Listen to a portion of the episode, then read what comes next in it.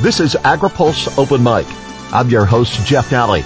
Our guest this week is Mark Stewart, President and CEO of Agriculture Future of America. AgriPulse Open Mic is brought to you by NCIS, the National Crop Insurance Services. Crop insurance, the smartest, most efficient way to secure America's food, fiber, and fuel supply. AgriPulse Open Mic continues with AFA's Mark Stewart next. Today's open mic segment is brought to you by America's crop insurance industry, which is thankful for the continued support of farmers, commodity organizations, rural businesses, lenders, and lawmakers who are fighting to maintain a strong farm safety net. Providing individualized protection on more than 300 million acres of farmland, crop insurance remains the smartest, most efficient way to secure America's food, fiber, and fuel supply. This is AgriPulse Open Mic. Following the vision of the Kemper family of Kansas City, an agriculture youth development organization was born 24 years ago to help with the evolution of the way future ag professionals think and act and to support their spirit of entrepreneurship. Today, AFA CEO Mark Stewart says the vision has expanded to over 200 campuses and 150 different agriculture majors. Probably the thing that we get accused of most often is being a best kept secret.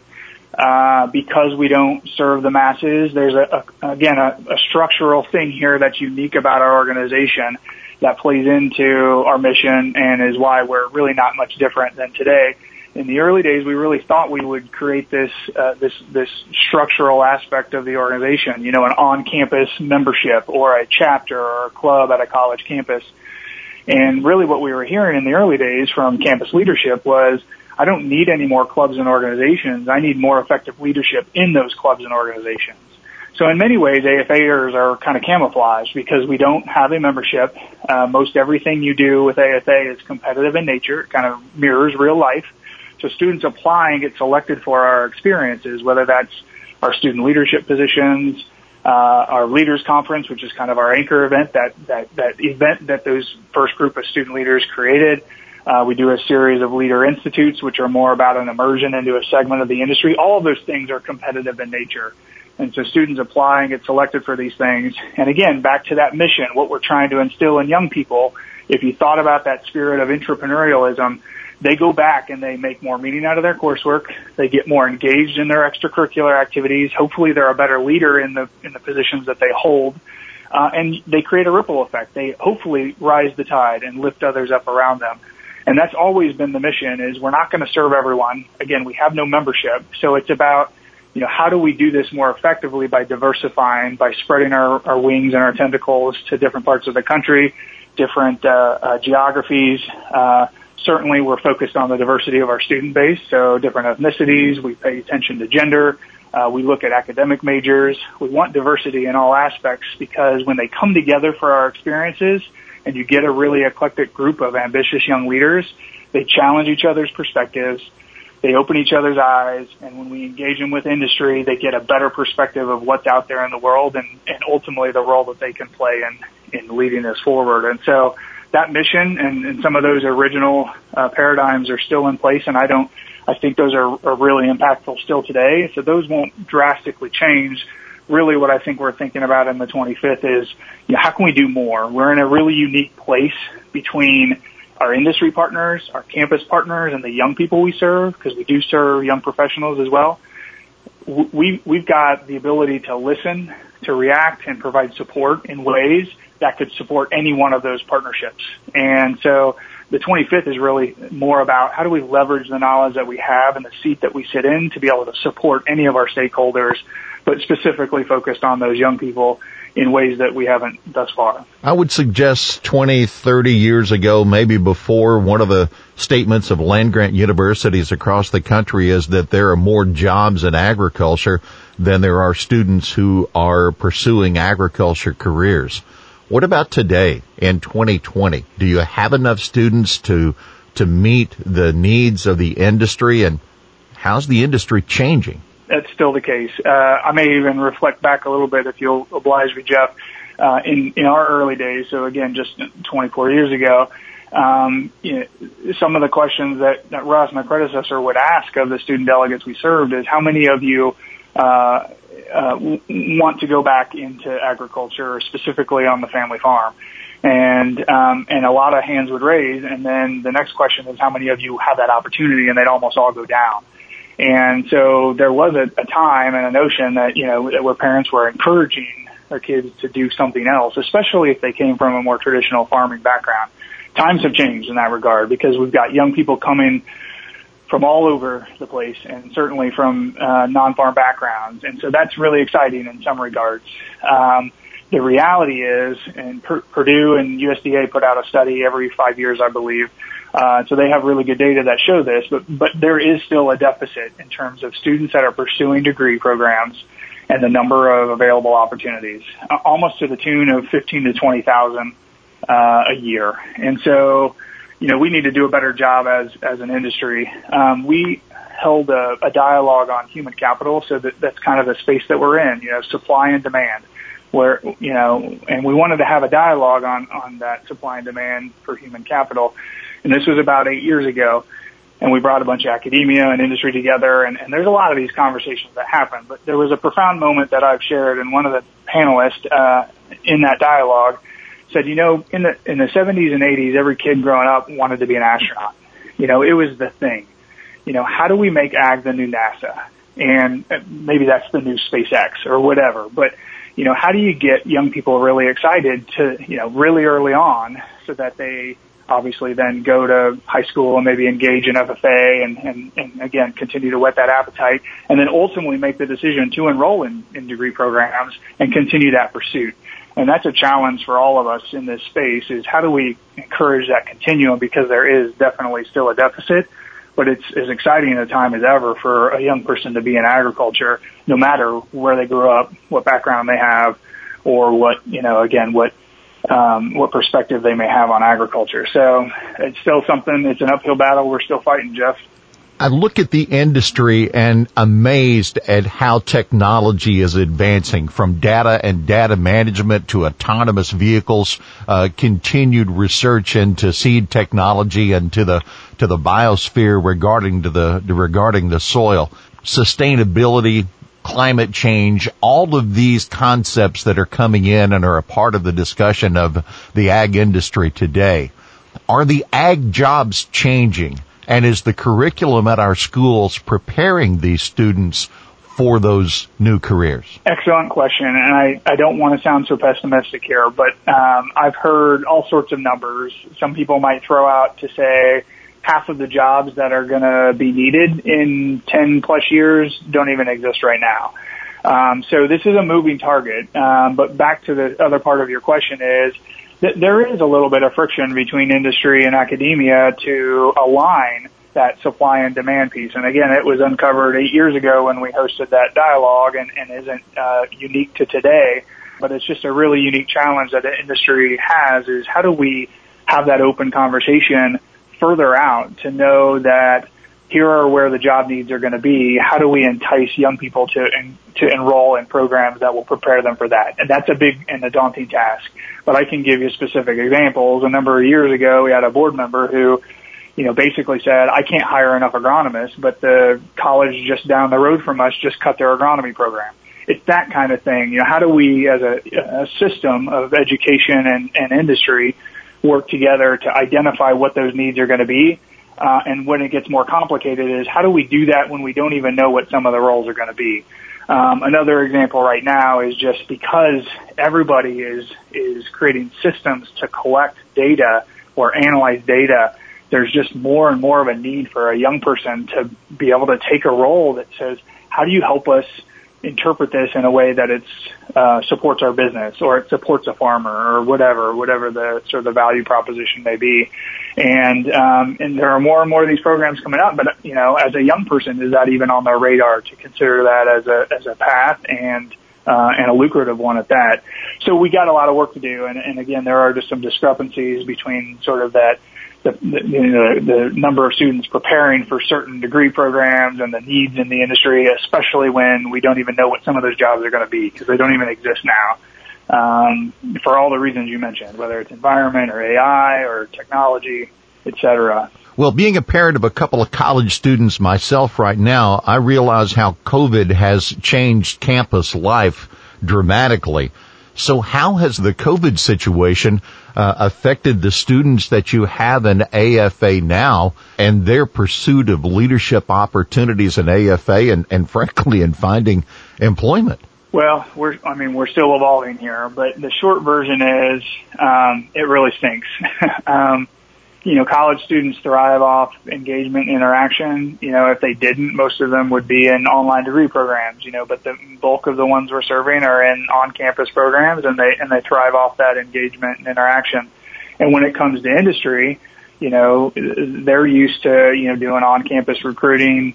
Uh, there's something about meeting people face to face, exchanging resumes, you know, doing on-site interviews, speaking in front of classes. Like all of these things are changing before our eyes and um, it's a bit of a silver lining because I think it will make us all more efficient at what we do. But at the end of the day, it does really stink for for you know young people that are used to that engagement. Um, so you know, to put it in our perspective, we had to certainly had to cancel some in-person experiences early on. We did our our Crop Science Institute, which was supposed to be in North Carolina. We did virtually. And when we put it in that perspective, while students rated the experience really well, um, it doesn't compare to in person. As much as you try to create all the engagement, you know, we do breakout sessions where they learn about specific companies and they get to interact and ask questions with professionals and they have the ability to have some one-on-one time and it's not just all being delivered content. It's just not the same. And so we're all having to evolve to how to do this well. And so for, for industry, that means, you know, virtual career fairs, um, with a specific campus, we'll do that as well. The, again, the, the value proposition for us is that we're selecting students from all over the country. So our fair is more eclectic. You'll get students from all sorts of campuses, all sorts of majors. And, um, so it's just a, a little different process. Um, but, you know, not being able to engage face to face is really challenging some people to, um, to, to think creatively. And especially for the young person, I just, was on a call last night. We've got a group of ambassadors that help uh, promote our opportunities to students across the country, and there's there's 25 of them. And I was on a call with them last night, and about half of them had their cameras on, and the other half didn't. They're engaged. They're just for whatever reason they don't all have their their cameras on. And part of my final plea to them was, as they help us promote our leaders conference here in November, uh, encourage your peers to show up. And part of that is turn the camera on. You know, uh, be prepared for that and interact and engage. Even though it's virtual, you want it. Industry people uh, want you to be engaged with them in a, in a you know in a, in a meaningful way, and it, it helps you stand apart. I mean, this is a skill that you need to develop, and it's not going anywhere, and we need to make the most of it. And uh, again, it starts with a simple a simple turn your camera on, uh, as cheesy as that may sound. So. We're, we're all learning our way through this and we're trying to support young people in any way they can because they, yeah, obviously we're really disrupted in the spring and, um, some people are kind of feeling a little bit more normal now, but it's, it, we got a long road ahead of us. What do you hope for in the next five years and in the next 25 years? And is there a global scope? Yeah, you're asking me to pull the curtain back. Well, the irony is we're, we're engaging in this strategic plan around our 25th, which again I, I consider our, our tipping point. Um, you could place our model over any industry sector, but certainly there are possibilities beyond the boundaries of our, our country. Um, I would say the more immediate opportunities and, and honestly, some of my, my, my personal passions and I think our organization's passions revolve around, you know, uh, trying to build and, uh, get our young people to appreciate diversity.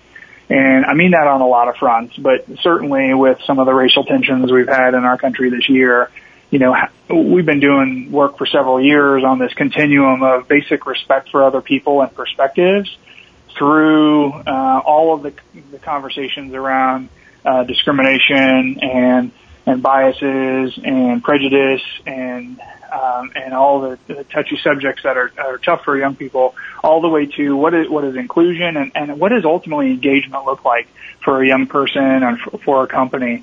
And so um, that conversation and that work needs to needs to really ramp up because we we got some real serious issues not only in our country but I would say in our industry um, you know, in terms of encouraging and supporting young people that look different from us, that grew up different from us, that feel welcomed to consider not only a, a, a degree program, but a but a, a career uh, pursuit in this industry, and that's that's a big deal for a lot of uh, our peer organizations and for us. Is how do how do we support young people to you know take this head on and to make significant changes in their workplaces, and ultimately this is this is the 25 year, you know, make the communities that they end up living and working in better. You know, again, that's that entrepreneurialism concept you, you take what you learn, you develop some skills, and you have a profound positive impact on other people and where you work and the and the communities you live in. So that that's the more grandiose. And ultimately, how do you measure that from a societal return on investment? Um, so that that would be sort of the grandiose. And again, how we do that can look a lot of different ways, but there's just a lot of opportunity from a, a footprint perspective for us to to reach more young people and and ultimately encourage more young people to step up and to take on opportunities. On the flip side, with you, with industry in particular, we we did a program review uh, almost two years ago, and, and one of the notions that came out of that was there's this middle majority of college students that don't get the same access that other students get.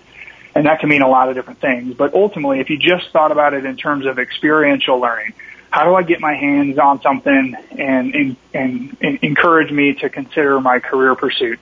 And there is a majority of college students that don't get the same kind of experiences that the top echelon get. So how could we as an industry work on supporting that middle majority, create more internships, create more opportunities, uh, especially for for minorities that are trying to see themselves in in this industry that you know has a you know a, a viewpoint that is predominantly white, and so these are big things, and and again, we'll play a, a small part in you know in in how we try to make progress. But there's just a lot of work to be done, and uh, and those are a couple of important things that that we're giving a lot of thought to. And um, I, I guess the final thing that I would say is. Um, you know, especially when times are trying and maybe the economics aren't good, um, organizations may lose the ability or have to uh, uh, sacrifice the ability to lift up and develop their young people. So you could call it bench strength, you could call it succession planning, whatever you want to do. And oftentimes it may be that young people are um, do a really good job, you know, right out of the gate, and they're um, recognized by giving them a promotion and put in a role of supervision without no formal training. And so th- th- we believe that there's a lot of opportunity to work with employers, especially those that have had to sacrifice the resources to lift people up to support great people leadership.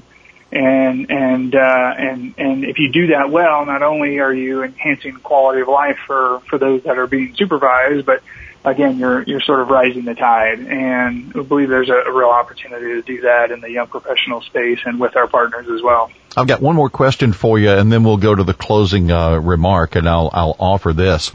Uh, Mark, ultimately, you are developing or involved in the development of the generation that will help to meet the food security needs of a growing planet and the billions that will come in the middle class that continues to expand.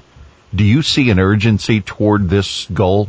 Yeah, absolutely. Um, because the entire industry has that urgency and it's been ingrained in every young person that we've got to feed however many billion, you know, you always hear the general ballpark. So yeah, there is a natural urgency. I think young people today have a hard time sort of envisioning what that looks like.